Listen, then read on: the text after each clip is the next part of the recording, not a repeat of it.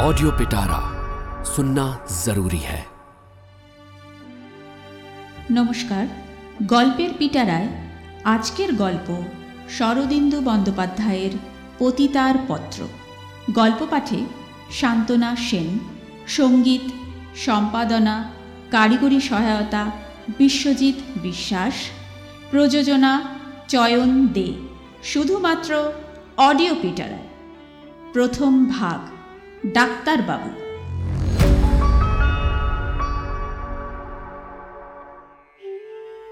সুলোচনার নাম ভদ্র সমাজে পরিচিত হইবার কথা নয়। তবে ভদ্র সমাজে থাকিয়াও যাহারা সন্ধ্যার অন্ধকারে গা ঢাকিয়া সন্দেহজনক গলি খুঁজিতে বিচরণ করেন, তাহারা অবশ্যই তাহার নাম জানেন। আর জানি আমি আমি ডাক্তার। সুলোচনার মৃত্যুকালে তাহার চিকিৎসক ছিলাম। কঠিন ব্যাধিতে কয়েক মাস ভুগিয়া তাহার মৃত্যু হয়। মৃত্যুর সময় তাহার বয়স আটত্রিশ কি উনচল্লিশ হইয়াছিল। মৃত্যুর কয়েকদিন পূর্বে সে একটি পুরু খাম আমার হাতে দিয়া বলিয়াছিল, ডাক্তারবাবু, আমার সময় ঘনিয়ে আসছে। আর বড়জোর দু চার দিন। এটা রাখুন। আমার মৃত্যুর পর খুলে পড়বেন। খামের মধ্যে একটি উইল ও একটি দীর্ঘ চিঠি ছিল। উইলে সুলোচনা আমাকে তাহার যথা সর্বস্ব, আন্দাজ ত্রিশ হাজার টাকা নিঃশর্তে দান করিয়াছে। চিঠিখানা তাহার আত্মকথা। এদেশে পতিতার আত্মকথা জাতীয় যেসব লেখা বাহির হইয়াছে, ইহা সে ধরনের নয়। মানুষের জীবনধারা কোন বিচিত্র পথে কোথায় গিয়া উপস্থিত হয় এই কাহিনী তাহারই একটি উদাহরণ। নোংরামিও ইহাতে কিছু নাই, তাই নির্ভয়ে ছাপিতে দিলাম। ডাক্তারবাবু, জীবনে আমি অনেক পুরুষের সংসর্গে এসেছি। সবাই মন্দলোক নয়, ডাক্তারবাবু। অনেকে দোষে গুণে সাধারণ মানুষ। দু একজন সত্যিকার সজ্জন ব্যক্তিও দেখেছি। আপনি ডাক্তার, এতে আশ্চর্য হবেন না। কোনো মানুষই নিখুঁত নয় ডাক্তারবাবু। সত্যিকার সাধু সজ্জন ব্যক্তিরও দোষ দুর্বলতা থাকে। আপনি যেদিন প্রথম আমার চিকিৎসা করতে আসেন সেদিন আপনাকে দেখে আশ্চর্য হয়ে গিয়েছিলাম। যেমন রুক্ষ চেহারা, তেমনি কঠিন ব্যবহার। আপনি কি করে এত বড় ডাক্তার হলেন, ভেবে অবাক হলুম। এখন জানি, আপনার কঠিনতার আড়ালে একটি করুণ সদয় হৃদয় আছে।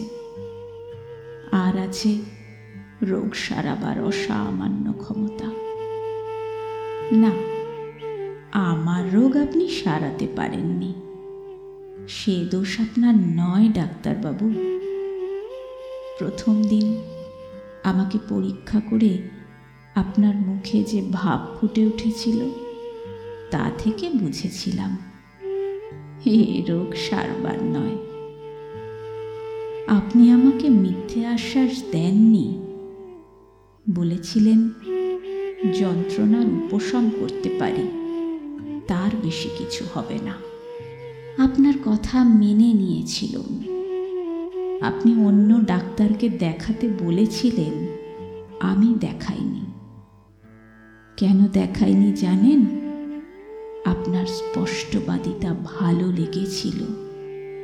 ভেবেছিলুম, যদি মরতেই হয়, আপনার হাতেই মরব। আপনাকে ভালো লাগার আর একটা কারণ আপনাকে দেখে আর একজনের কথা মনে পড়ে গিয়েছিল। যিনি ছিলেন আপনার মতোই কঠিন আর কঠোর। তার হাতে একবার মরেছি। এবার শেষ মরা আপনার হাতে মরব। আমার ঘরের দেয়ালে পাশাপাশি দুটি ছবি টাঙানো আছে। দুটি যুবা পুরুষ। বিশ বছর আগে ওরা যুবা পুরুষই ছিলেন। একজনের মুখ ফুলের মতো নরম, অন্যজনের মুখ পাথরের মতো শক্ত। অপরিচিত নগণ্য মানুষ নয়, দেশ জোড়া ওদের নাম। দুজনের মধ্যে অবিচ্ছেদ্য বন্ধুত্ব। স্বাধীনতার যুদ্ধে পাশাপাশি দাঁড়িয়ে ওরা লড়েছিলেন যেদিন প্রথম আপনার দৃষ্টি ওই ছবি দুটির ওপর পড়ল, সেদিন আপনি ভুরু তুলে আমার পানে চেয়েছিলেন। আপনার ভুরু তোলা প্রশ্নের জবাব তখন দিইনি। আজ এই চিঠিতে জবাব দিচ্ছি। চিঠি পড়লেই বুঝতে পারবেন। আমার এই পাপ জীবনের সঙ্গে ওই দুটি মহাপ্রাণ দেশ নেতার কি সম্বন্ধ? মরবার আগে আমি আমার জীবনের কাহিনী একজন কাউকে শুনিয়ে যেতে চাই।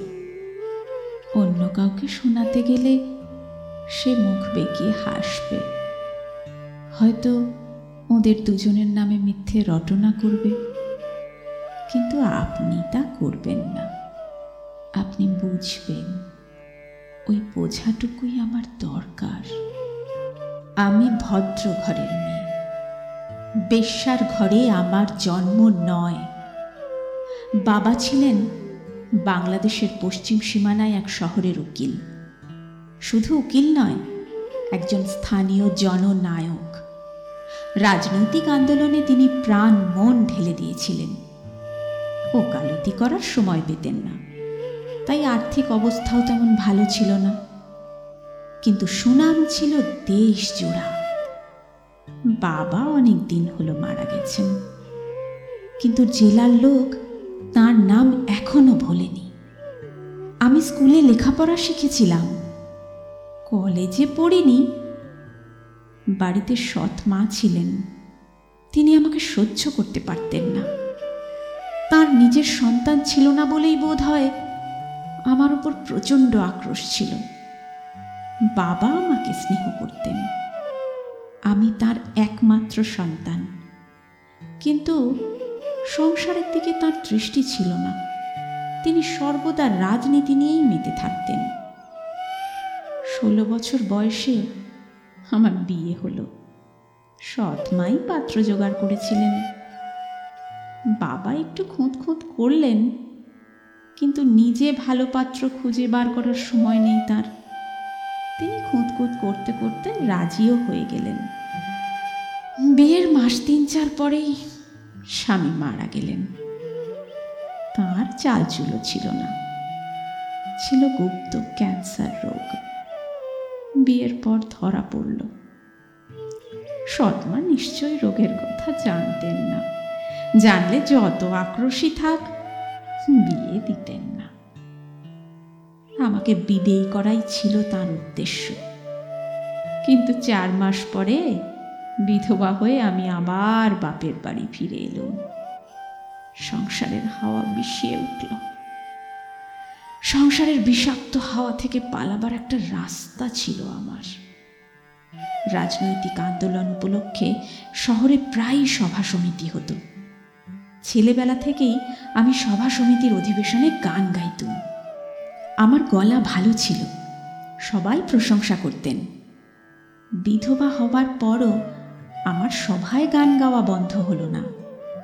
থান পড়ে যেতুম, গান গাইতুম। বাবা বলতেন, দেশের কাজে নিজের দুঃখ ভুলে যাও। তিনি নিজে আমার অকাল বৈধব্যে দুঃখ পেয়েছিলেন। তাই আমাকে এবং নিজেকে ভোলাবার চেষ্টাই করতেন। আমার তখন ভরা যৌবন। যৌবনের স্বাদ পেয়েছি, কিন্তু স্বাদ মেটেনি। বাবার উপদেশ আমার কানে যেত, কিন্তু মন পর্যন্ত পৌঁছত না। রাজনৈতিক আন্দোলনে অনেক যুবা পুরুষ ছিলেন। তাদের দেখতাম মনটা উন্মুখ, উদ্গ্রীব হয়ে থাকত। বিধবা তারা আমার পানে উৎসুক চোখে তাকালেও কেউ এগিয়ে আসতেন না ऑडियो पिटारा सुनना जरूरी है